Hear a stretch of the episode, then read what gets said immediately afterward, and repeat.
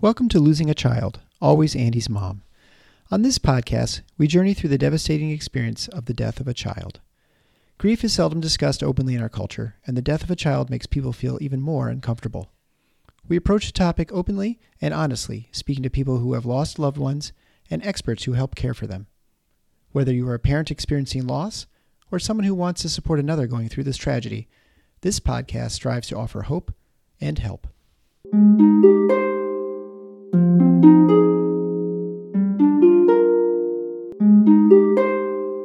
Welcome to episode 186 of Losing a Child, Always Andy's Mom. I'm Marcy Larson, Andy's mom. Today I have the pleasure of speaking with Elizabeth, Erin's mom. So, Elizabeth comes to us as a recommendation from a listener.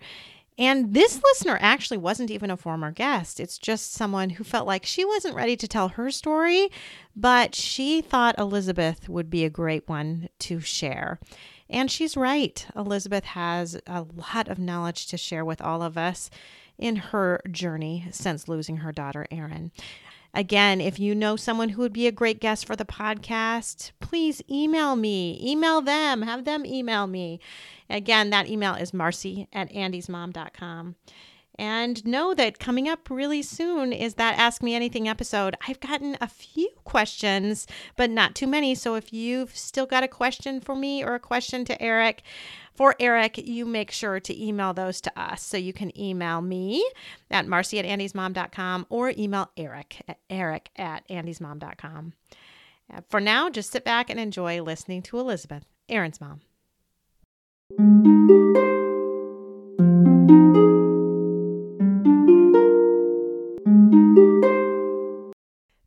So much, Elizabeth, for agreeing to come on the Always Andy's Mom podcast today.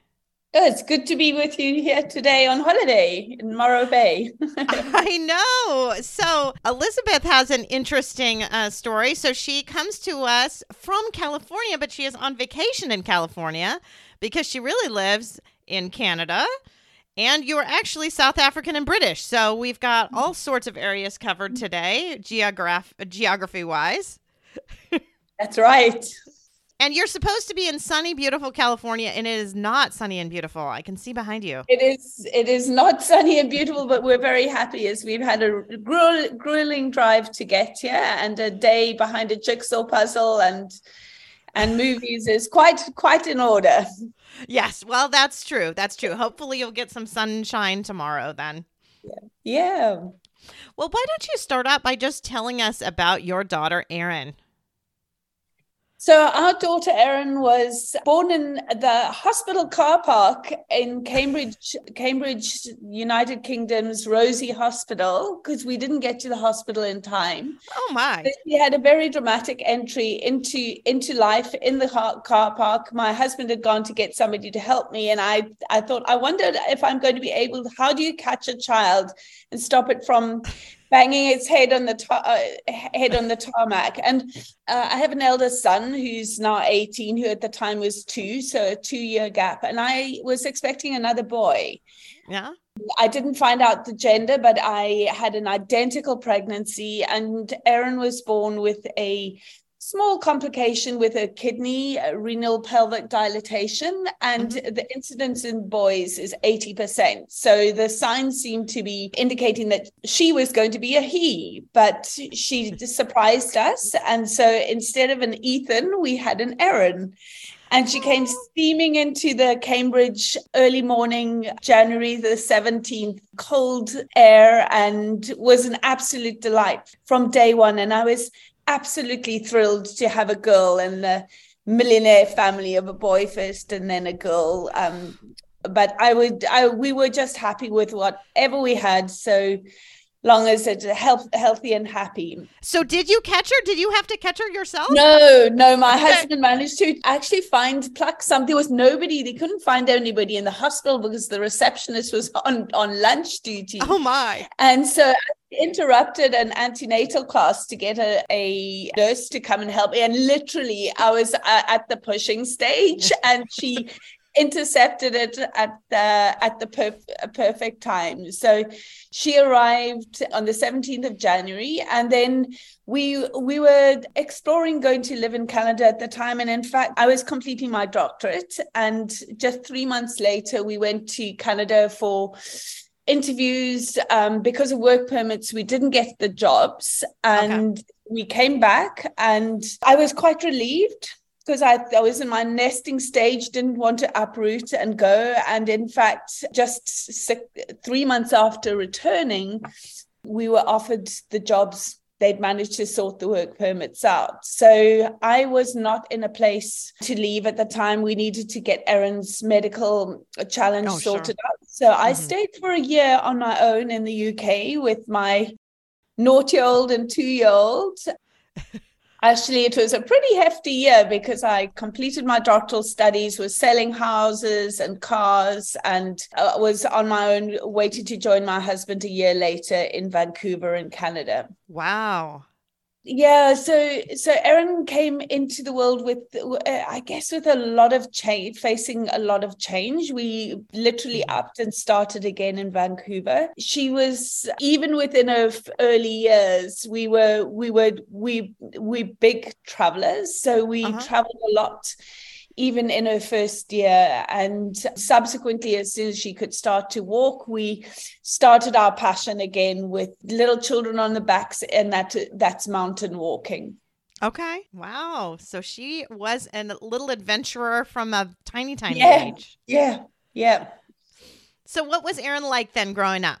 She was an absolute delight. From both my children have been absolutely delightful children, very mm-hmm. easy, mm-hmm slept through pretty quickly, was very single minded. So from the beginning, she knew what she wanted, she knew how to get it, and made sure she did. A rambunctious, happy, just a uh, just a lovely kid, and she and mm-hmm. her elder son, uh, elder brother Cameron, were always very close. And I think uh, because we did travel quite a lot, mm-hmm. they were always big mates on airplanes or in cars or wherever we wherever we were headed to. So she went to school then there in Vancouver? So it, we moved to Vancouver when she was just a year old. Right. She'd been born just before my husband left, and mm-hmm. then I'm I joined him a year later. So she started. She just she got to halfway through her second grade. Okay.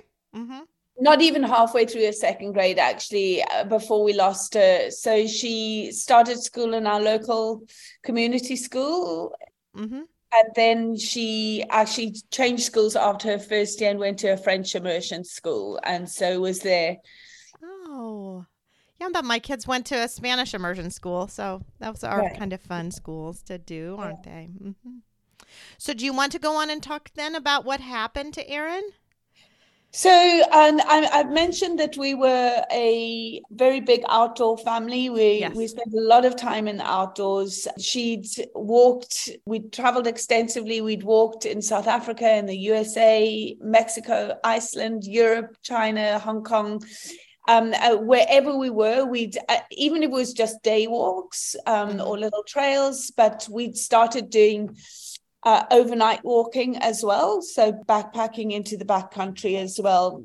And mm-hmm. the kids initially started with uh, just little bags with maybe their favorite stuffies in, or in the case of my son, about 20 stuffies. yeah. And then my husband and I would carry the, the bulk of the cooking gear and the tent and the sleeping bags. And we'd started off with just a couple of over two or three overnights, and we'd we'd get back into the backcountry of the beautiful Vancouver mountains that we have surrounding us. And so we were part of a local community in Lions Bay, which is a walking community. And and three days before Christmas and 2014, we went for a walk um, with the Lions Bay Walkers. Our family had just been in Hong Kong a week before, and uh, it, had be, I'd, I'd, noted that there was a lot of rain. Mm-hmm. And that the rivers were very swollen. And so when we returned, we did actually go out for the Monday walk. My mum was out from the UK, uh, from Wales and my brother had joined us for Christmas from Hong Kong. His first Christmas actually off duty for for many years, and so on that fateful day, we set out. My husband was at home with my mom. My brother and Cameron and Erin and I headed out with a party of about 20 people. Erin was the youngest child on that walk and entered into a river valley and I called her to join her brother to have a photograph. Mm-hmm. And in moving, she stepped on a piece of ground which dislodged part of the bank. And as a result, the, the boulders above the bank fell on top of her. And we, they, you know, it's interesting. At the time, she, she was clearly very in, injured. Her hip, yeah. hip was displaced. There was no blood and we could see scratches on her but even at that time, I had this voice in my head. I thought to myself, it's going to be very sad that she spends hospital in, uh, over Christmas. And I thought, right. I wonder if Santa comes. I wonder if Santa comes to hospitals.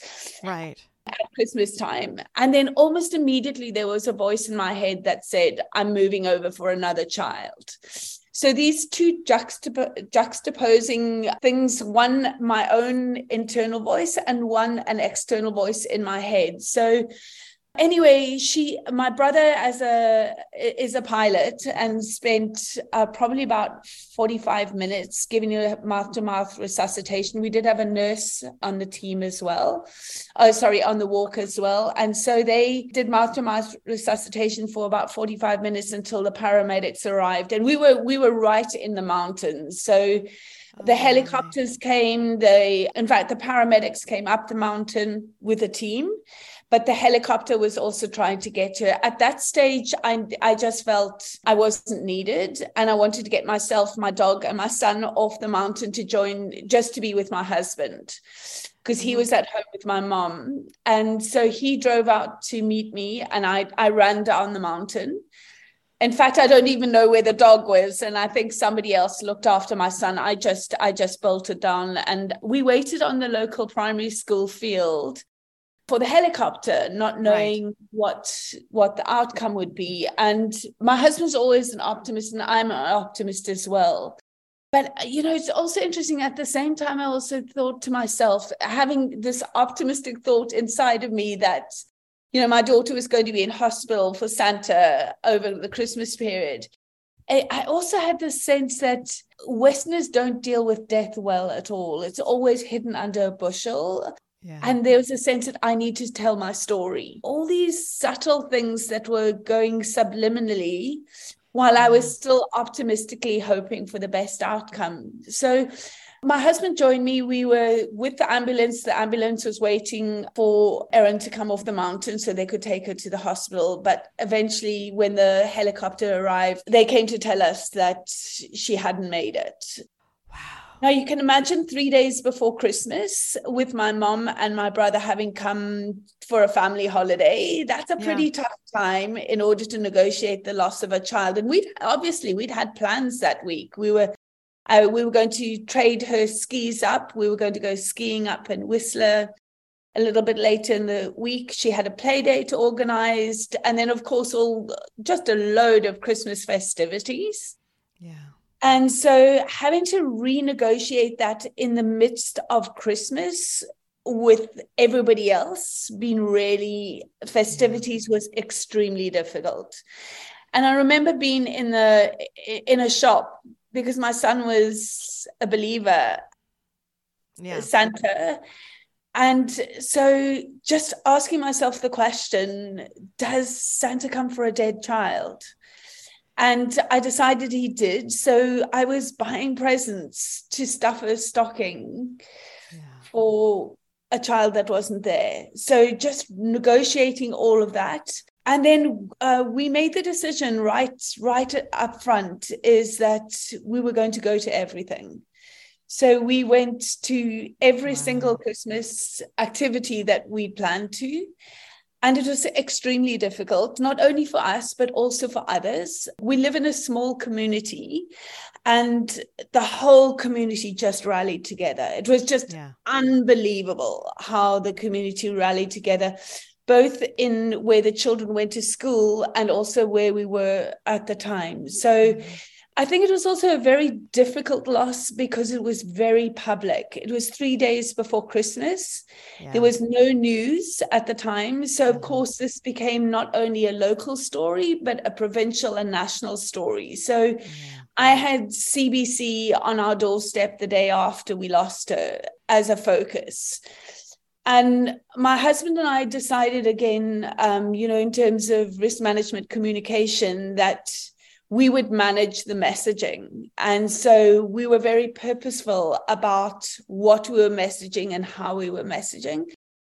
And uh, certainly later on, when it came to the celebration of life, which was in early January, we, we actually engaged with the media in order to make sure that our story was angled in the, way, in the way that we wanted it. So, and it was, I guess, a story of community support and engagement because the support we had was just, was absolutely uh, unbelievable.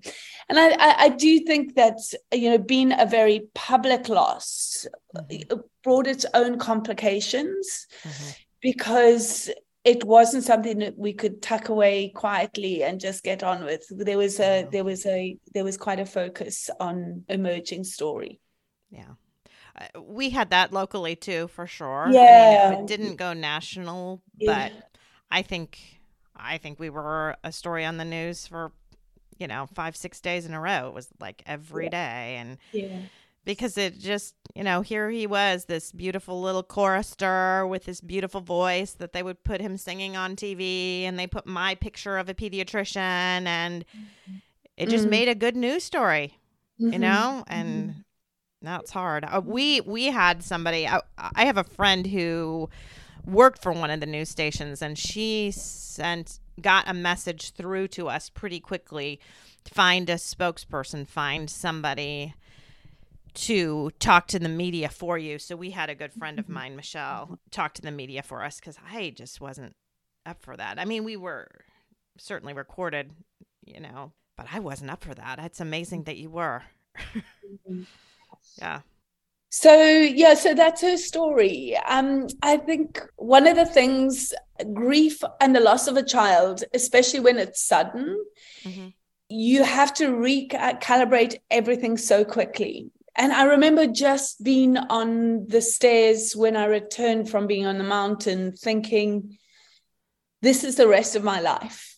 You know, I'm going to have to remake this readjustment for the rest of my life. I was on one set of tracks, and now I'm on a completely different another set of tracks and that that was that was an arresting moment. I had another moment a week later and everything for me was very crystal clear. They often say that during grief and loss you don't have clear memories. I, I have very clear memories of pivotal moments and pivotal thoughts. And one of the th- pivotal thoughts was everything in life is in your mind. So you can shift. How we're going to embrace this tragedy is about a mental engagement of how you're going to choose to do it in your head. And so that that was for me personally. And right from the very beginning you have to in in negotiating grief you have to understand who you are as an individual because everybody's journey is so individual and personal. Mm-hmm. and really understanding who you are as a person will shape your understanding of the grief process itself. And I, i'm an extrovert and i need people in my life. And so that very much shaped how my grief journey unfolded. You know at we we had a very large celebration of life of about a thousand people. We very well connected in the education communities that we're, we're in. And at, at the celebration of life, we said, I, you know, we realized that the, this attention and focus is going to be very concerted for the first month. Mm-hmm. But thereafter, people will go on with their own lives and we will be left to just journey on our own. And we actually put an invitation out to people. We said, we'd like you to choose a date sometime in the next year and just have us to dinner or have us around so that we are continued to support, be supported over the course of the year. And people really took that to heart. And it was, especially for me, was enormously helpful because the one thing I, I need to do is just talk and just proclaim mm-hmm. her life from that point onwards is just to keep her alive in and also to get other people's perspectives of what they remembered of her because everybody around us has got different memories. And yeah. in bringing those memories actually you get like it's like a, a, diamond. The facet of the diamonds are seen from different angles. Mm-hmm. and your child just ignites with beauty and radiance from different angles. And so that was that was something that was really important for us as a family because people did take our invitation very much to heart. We were certainly initially we were inundated and we had to just calm things down because my husband needed more space and i think that's another thing is that couples grieve very differently and that can be a huge stress in a relationship that if you have a quieter person, somebody who doesn't want to talk versus somebody who does want to talk, that can create enormous stresses. Um, we also recognize that yeah, up to 70% of marriages don't make don't make it through the loss of a child. And so we were very purposeful in writing down what the potential challenges might be and just mit- what the mitigations for that were. And how one grieves was was one of them. For instance i couldn't look at any photographs. I i just i just could not look at it, them at all whereas my husband immersed himself in in the looking of photographs in order to evoke their memories. So that yeah. that's just just one example. And then the, the, the other thing is that so we had to ask people to just uh, space it out a little bit right. and manage it yeah. The other thing that i realized is that people don't know what to say. They really really don't know what to say and often skirted around Erin and our loss and what had happened. And I, I was very purposeful about bringing up and you know saying it's okay um, to speak yeah. about it, actually encouraging people to to speak up about it, because certainly in the first days or first months and in the first year it's all there's no life beyond your loss. It is all consuming absolutely absolutely all consuming. And i love the the poem stop all the clocks cut off the telephone by wh auden which indicates just illustrates just how the whole of life is pivoted in on your grief and there's nothing else outside of it and so even even my son who was with us i spent more time with the loss the presence of absence is that her, erin's absence was more pervasive than my son who was present that was again something that's very difficult to negotiate in the first year is yeah. just that all consuming presence of absence of the of the lost one how old was cameron again now he's now 18 so at the time he was oh at the time just 10 days off his no two two weeks off his 10th birthday. Okay. I was thinking it was probably around 10. Yeah. Yeah. So it was all consuming loss. So we had th- three days afterwards, we had Christmas. And then on the 17th of, uh, on the 9th of January, we had uh, Cameron's ninth birthday. And just le- six days later, Erin's would have been her eighth birthday. And so we we sent out the invitations, the birthday invitations for her birthday party already. And so mm. the question was, what do we do about the birthday party? Do we have the birthday party or do we cancel it? So we decided to go mm. ahead and have it. It just felt honoring. And also, again, it was about inviting people into our lives. And so the birthday guests came and the parents came, and everybody was in a different room sobbing their hearts out everybody wrote messages on on balloons, which we then released out to Erin. And I remember a lot of the balloons didn't make it up into the air, and they got caught in the trees. And so the messages were still hanging there for many years afterwards. So it felt the right thing to do. My husband always makes birthday cakes, the birthday cake. That was the thing that he did. And the children always chose what they wanted. Mm-hmm. And so you can imagine how difficult it was to be making a birthday cake for a child that wasn't there to blow out the candles. Yeah. Yeah, very, very hard. And and then the things like the empty lunch boxes, because we were on Christmas break, and then the empty lunch box, going back to school and you know the classmates it was in the middle of a school year and so negotiating for the teacher and the parents what you do with the desk of the child that's no longer there? And so for a while just because the kids were pretty traumatized they moved the desk next to the teacher's desk and then eventually they had to move it out because I think for seven, eight year olds, out of sight is out of mind. And the presence of the desk was too challenging, I think, for, for everybody. So many things that we have to kind of navigate through. And I appreciated what you said about people not knowing what to say because it is so true that people have no idea really what to say and and then oftentimes I feel that people then, since they don't know what to say, they feel like maybe it's better if I don't say anything and I just don't go up to her. I don't talk to her at all because I have no idea what to say. So it's very interesting approach that you took to really, really invite them to still come. Mm. Mm. So how were all those dinners that you had then? They were very cathartic. They they were very mm-hmm. cathartic. Um, I took the process of loss at a very intellectual levels. I read a lot. I read a lot around loss and mm-hmm. some pretty batty stuff, actually. I processed a lot at so many different levels. You know, where is Erin now? Like t- tangibly, not just oh, she's in heaven with Jesus, but but where is she now? And what do we say to our kids? You know, what do we say to our remaining children about where she is? Mm-hmm. The Platitudes are well for for were not not the way forward.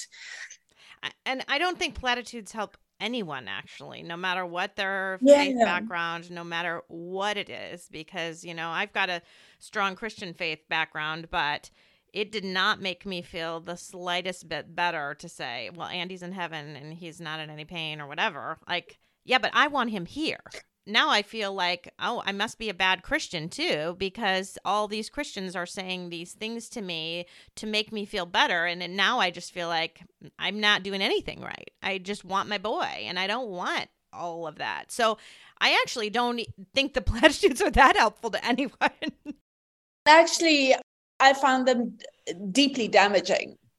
Oh, yes, very much so they're hurt they feel hurtful. They, they do. Some of the worst comments were given by christians actually. You know there's there's a plan. Part of the plan. There's, yeah. there's a plan and the there's no plan in the loss of a child. What you do is you bring the good out of it as a choice yes. in your own life. You know that that right. you bring out the good.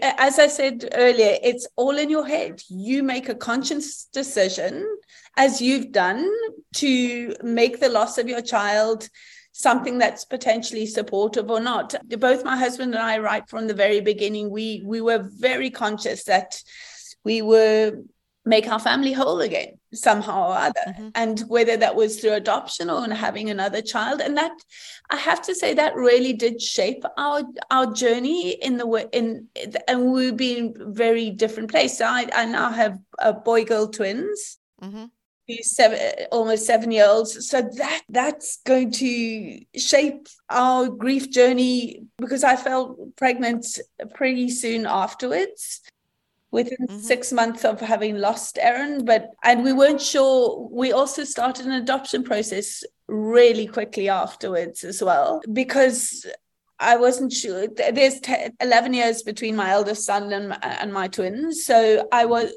we weren't quite sure whether yeah. wanted to start again with young children and you know put it up out to the universe to make the decision i have to say you know also i was heartbroken to lose my daughter because i hadn't expected a daughter and it was little things like going swimming and my husband would peel off with my son and i would peel off my, with my daughter and i'd lost my mate Yeah.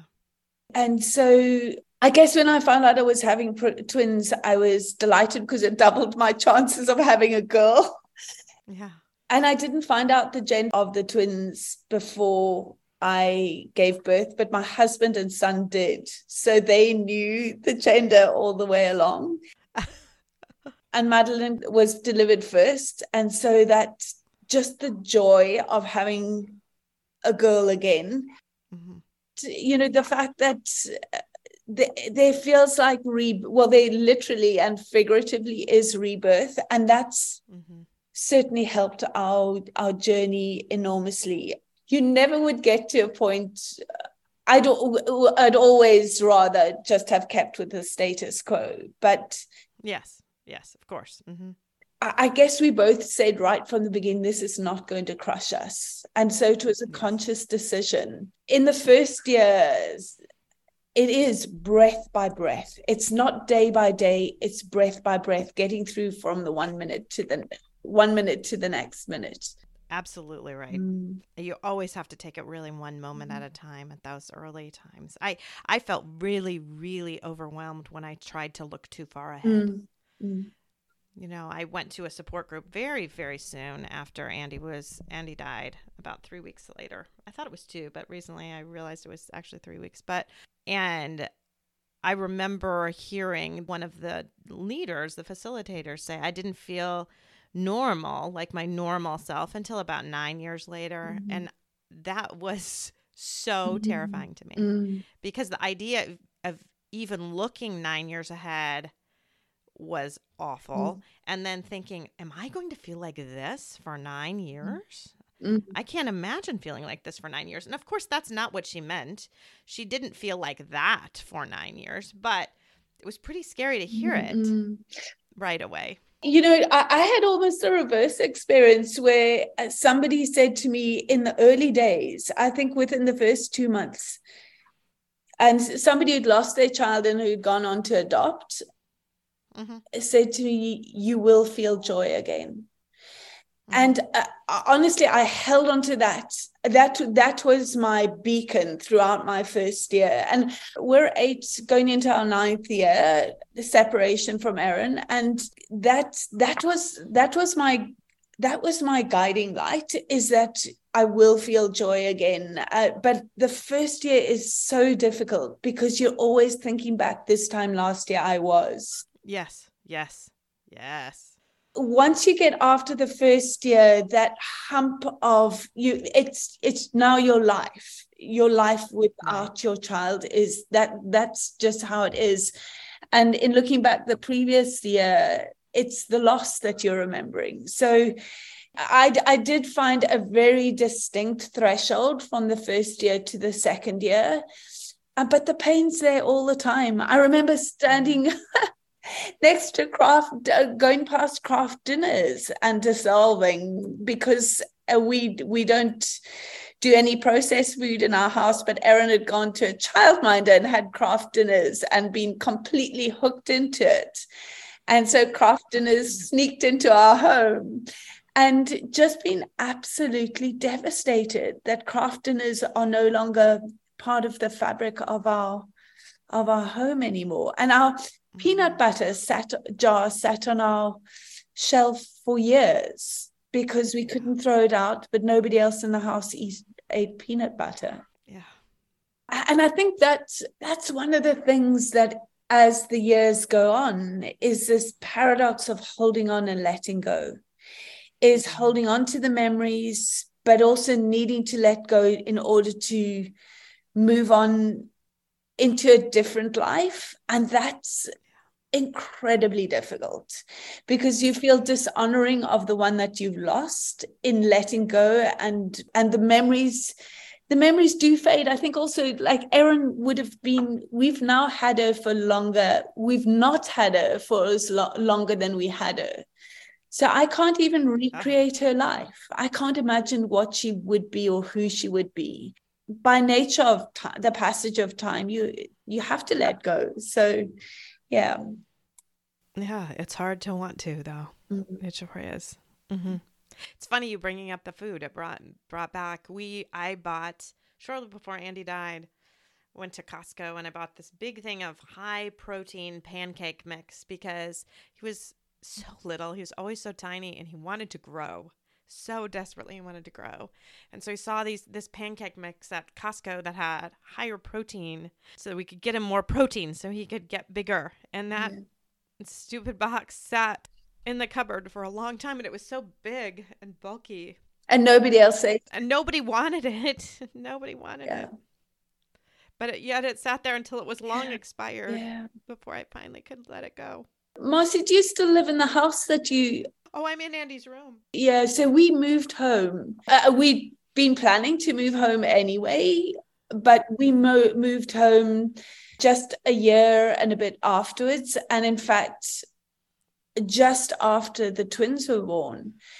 And mm-hmm. that was also really difficult. And that, you know, talking again about grief different grief journeys for husband and wife is my husband really wanted to be surrounded with everything to do with Erin.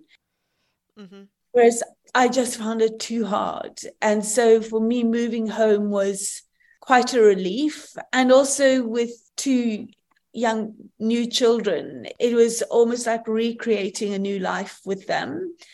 But the emotional turmoil that came with that was just absolutely massive, just almost insurmountable. Right.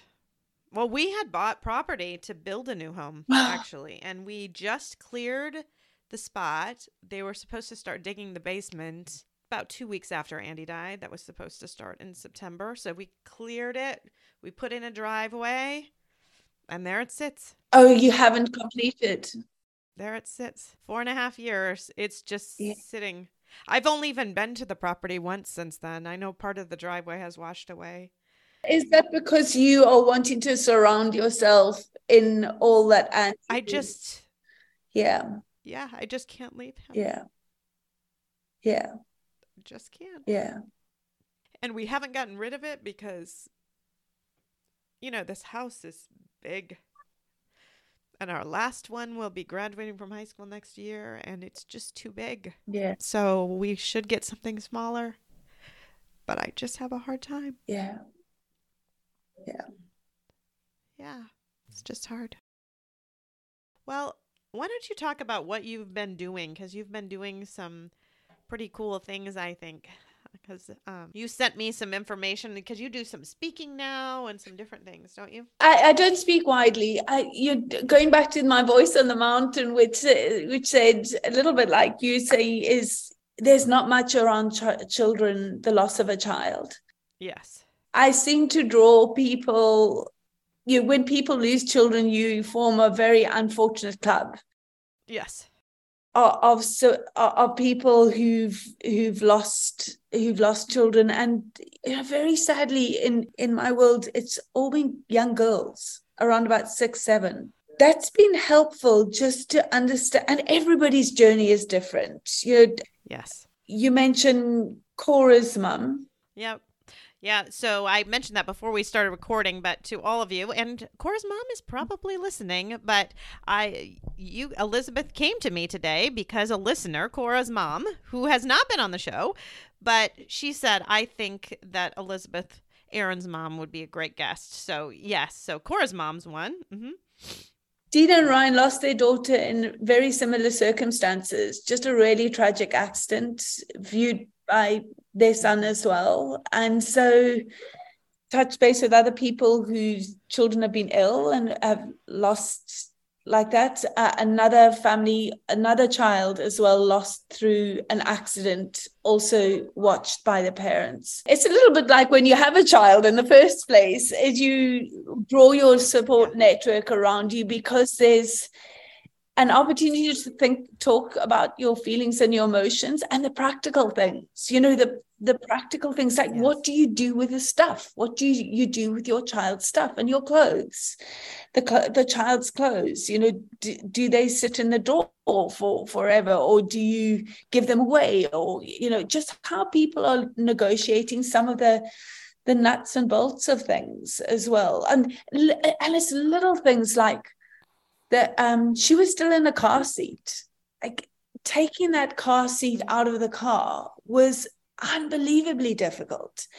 And then we'd been in Yellowstone National Park and she bought a pocket knife and the pocket knife was still in the in the little pocket, the door pocket. And then you know the removal of that was symbolic it was about her stuff and her side of the car and the I don't know the the orange peels that had been stuffed down the seat and and suddenly it it felt like a cleaning out and of the car and her space in our life and our family and because you can't we couldn't feel that we could should drive around with her car seat in the car for the next x number of years. Yeah. and so it's the you know just connecting with others around the practicalities of how you deal with with with the loss of a child. Um, and how you remember as well. We had unbelievable support from our community. We were fed for 6 months 3 times a week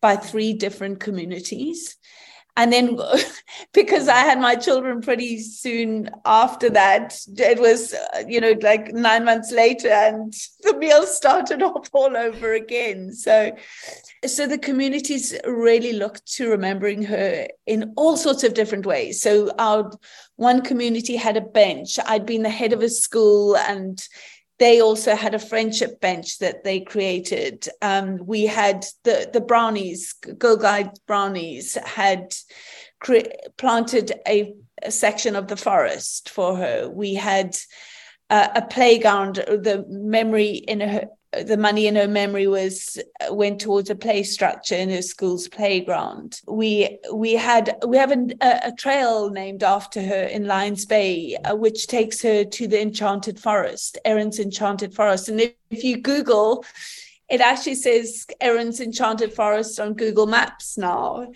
Oh wow!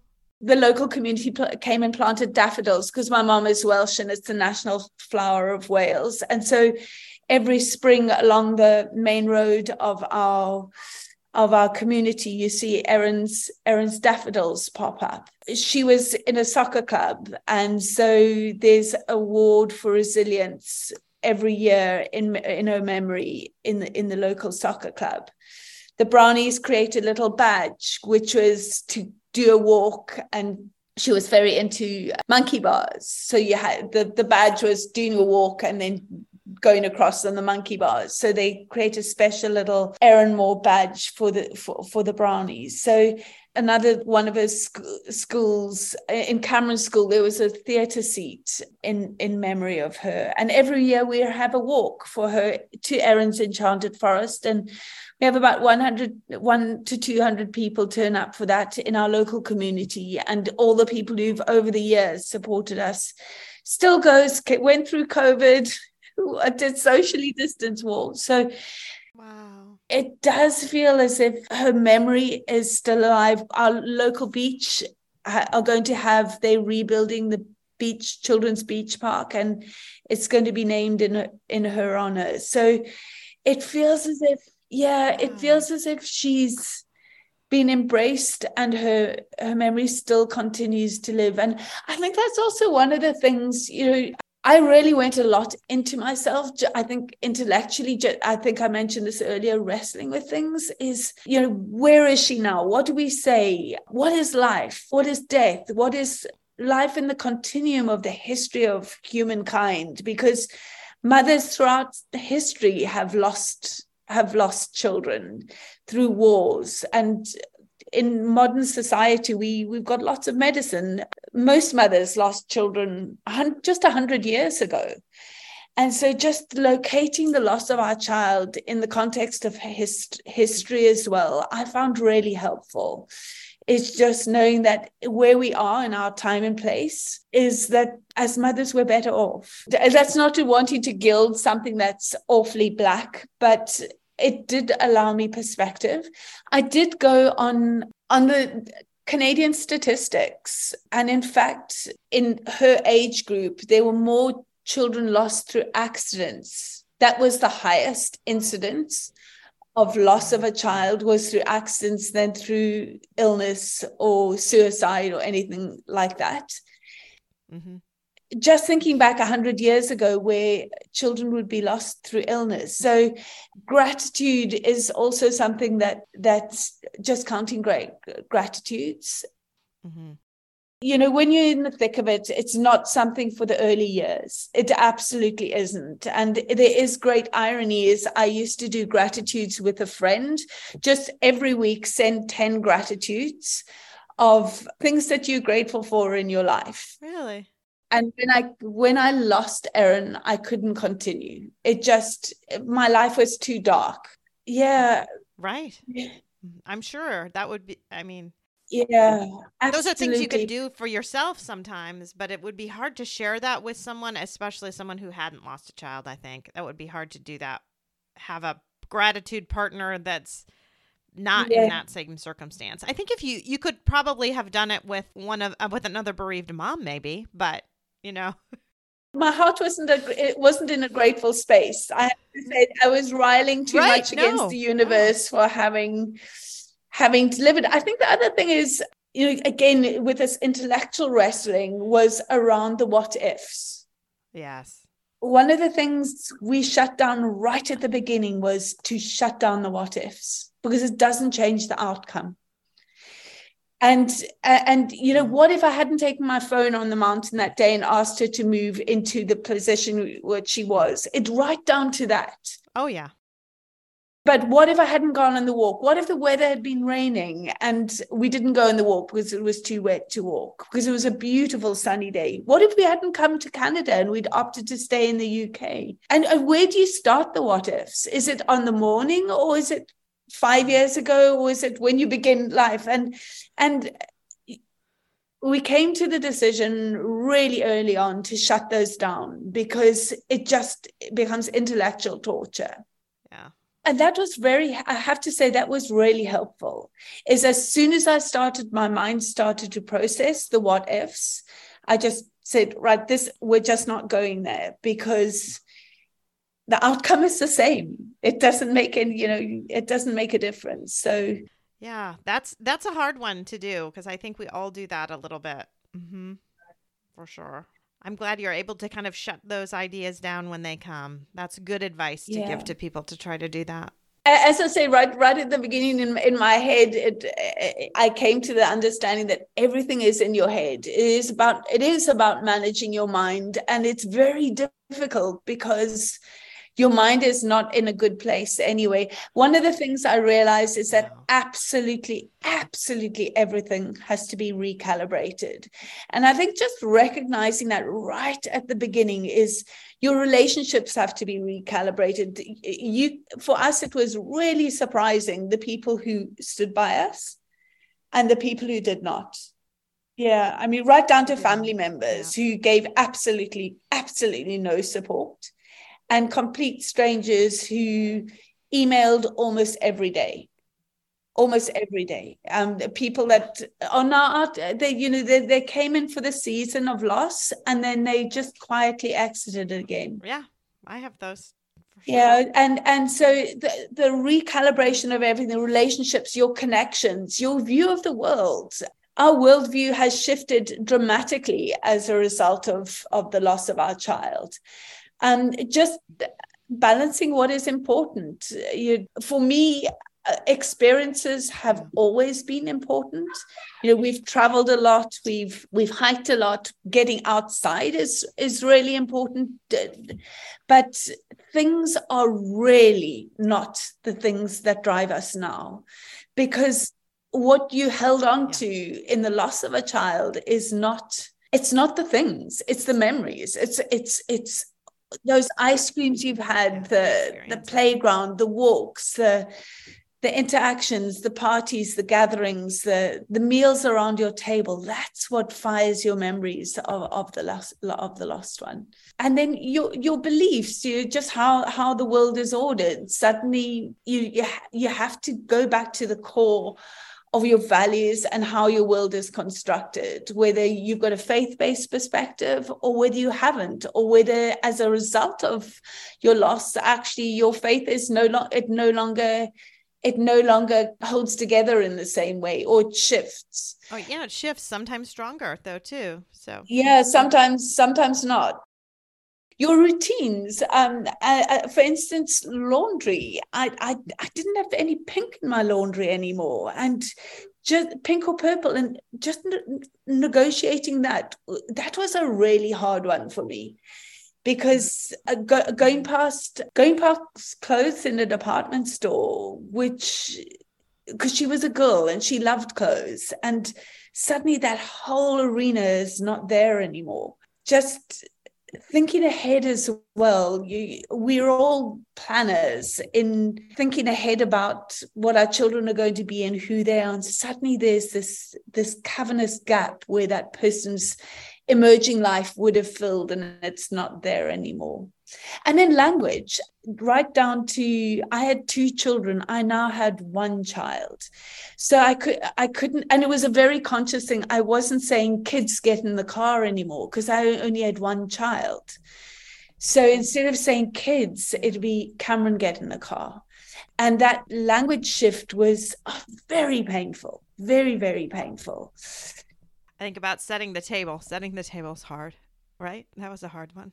And I, I remember going to uh, out out for a meal, and uh, and somebody uh, uh, uh, the the waiter saying to me oh are you just three then and mm-hmm. inside i besides the expletives inside me it was no can't you see that my lost child is sitting here as a ghost or you know just the going from a foursome to a threesome that you know the the imbalance of one for each parent yeah and so negotiate yeah for us it was five to four and being able to sit like in a yeah. regular booth at a regular table. Yeah. I mean, we always yeah. had to get a bigger table. We always had to wait longer and to have the whole That's family it. fit in a regular regular table was I mean, it was heartbreaking. Yeah. I hated that. I hated we didn't need a big table anymore. And then the silence. You nobody talks about the silence when you go from a uh, from a family of of two to a family of one is we always woke up to chatter. You know, the kids would be together and they shared a room, and suddenly there was just silence. And so negotiating the silence in our home was was hard. And I think maybe that's one of the reasons that the social getting out of the home was really important in our grief journey because it was facing the silence at home. And and also just negotiating via one being a one child family is that there's a lot on parents when you're a one child family because the child hasn't got somebody else to play with. And so that became a very different and interesting dynamic in our home as well and and very hard. Holidays were really difficult. I remember we we booked a, a holiday to mexico and been at the airport and the because the ticket was still in the system and the person who was checking in saying oh where's Erin? And ju- I just absolutely flooded but uh, you know was in floods of tears just yeah. because Erin wasn't there because she lost a life in an accident on a, on a mountain. And I think one of the other things that was really difficult for me was the two things that fire my soul, that speak to my soul, are my ch- were my children and being in mountains. You know, just the absolute yeah awe of mountains and the natural environment and having to come to terms with my one love, my one passion, mountains, had killed my child. And so yeah. because being out out of doors and in nature is so important to nourishing my soul and who I am, just having to negotiate what I do with that that feeling and i would say internal anger about the mountains that claimed my child. Mm-hmm. just the sense of order of the world whether you've got faith or not faith is yeah. well it just doesn't feel safe anymore. Yeah yeah. You know, you know so, and maybe that's another thing that i purposefully have embraced because mountains are so much part of the fabric of who i am and, and I met my husband in the Drakensberg Mountains in South Africa. We sort of solidified our relationship, and it's just been part of our the theme of our married life. Is I was very conscious again about the mind of saying I'm going to be in mountains again. I'm not going to let this accident keep me away from my passion. So when my twins were just five weeks old, I went with a friend and actually her birthday entourage, and we walked up the Stawamus Chief as far as we could carry five week old twins. And she carried one and I carried one as far because it's quite steep and the chains and things.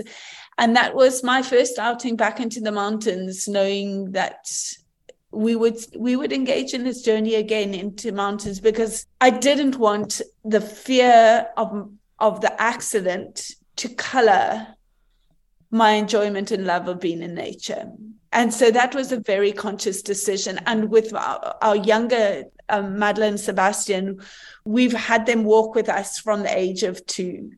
And so we've got back into the mountains again just because we didn't want that fear to grip our lives in a negative way. Mm-hmm.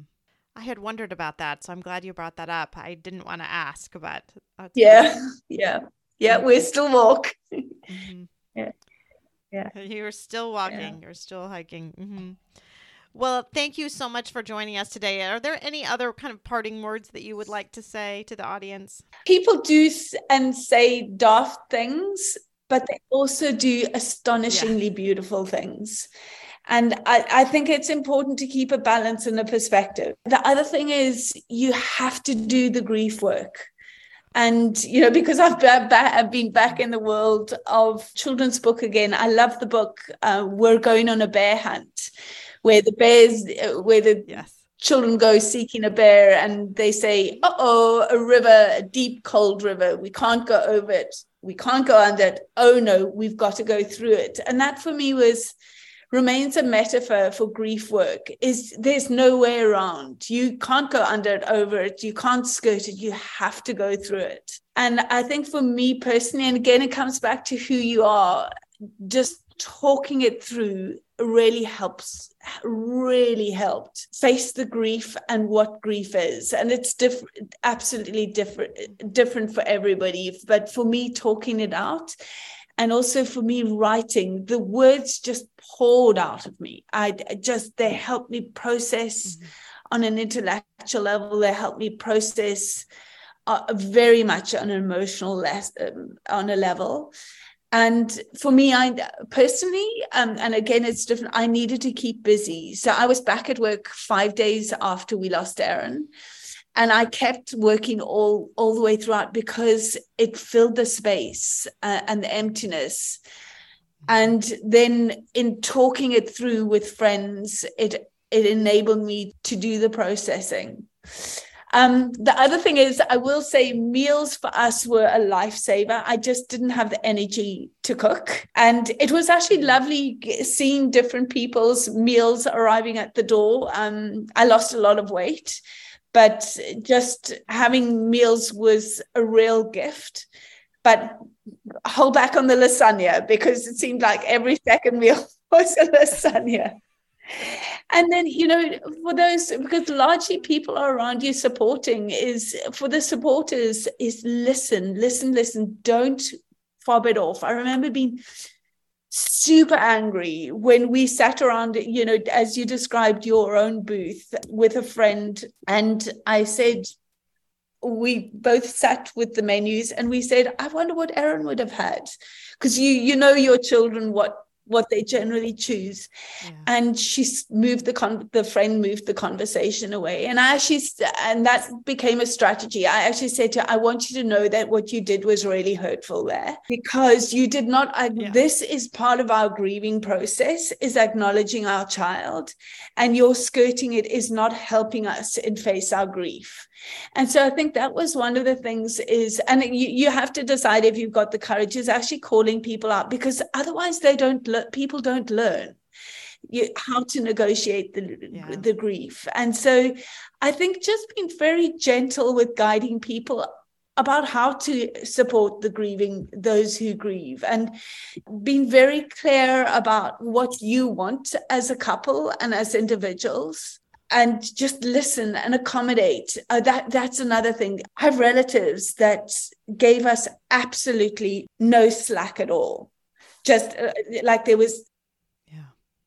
I, I can't even begin to describe how hurtful the actions were and certainly in the first year if if people seem to if the grievers seem to be doing batty things that's okay it's absolutely okay you've got to come to them with a real bucket full of grace is just saying it's Yeah. okay it's okay it, Yes. you know if you're short tempered or wha- whatever it's it it's okay I think the most important thing is just recognizing that this is loss is part of life. It is part of life, and even the loss of a child. And Lucy Kalanithi's TED talk I found immensely helpful. What makes life worth living in the face of death? Her words, which I hold on to all the time, is engaging in the full range of experience, living and dying, love and loss is what we get to do being human doesn't happen despite suffering, it happens within it.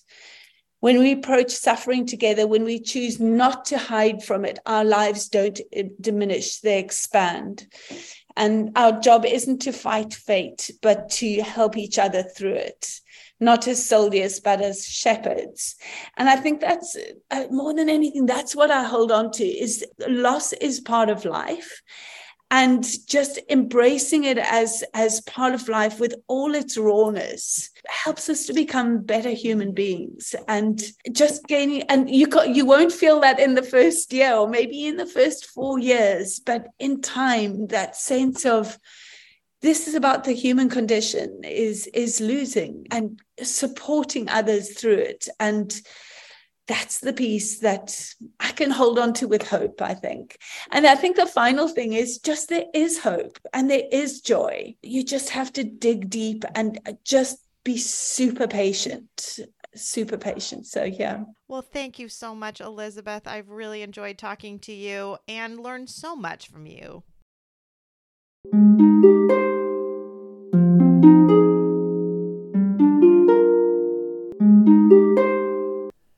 For listening.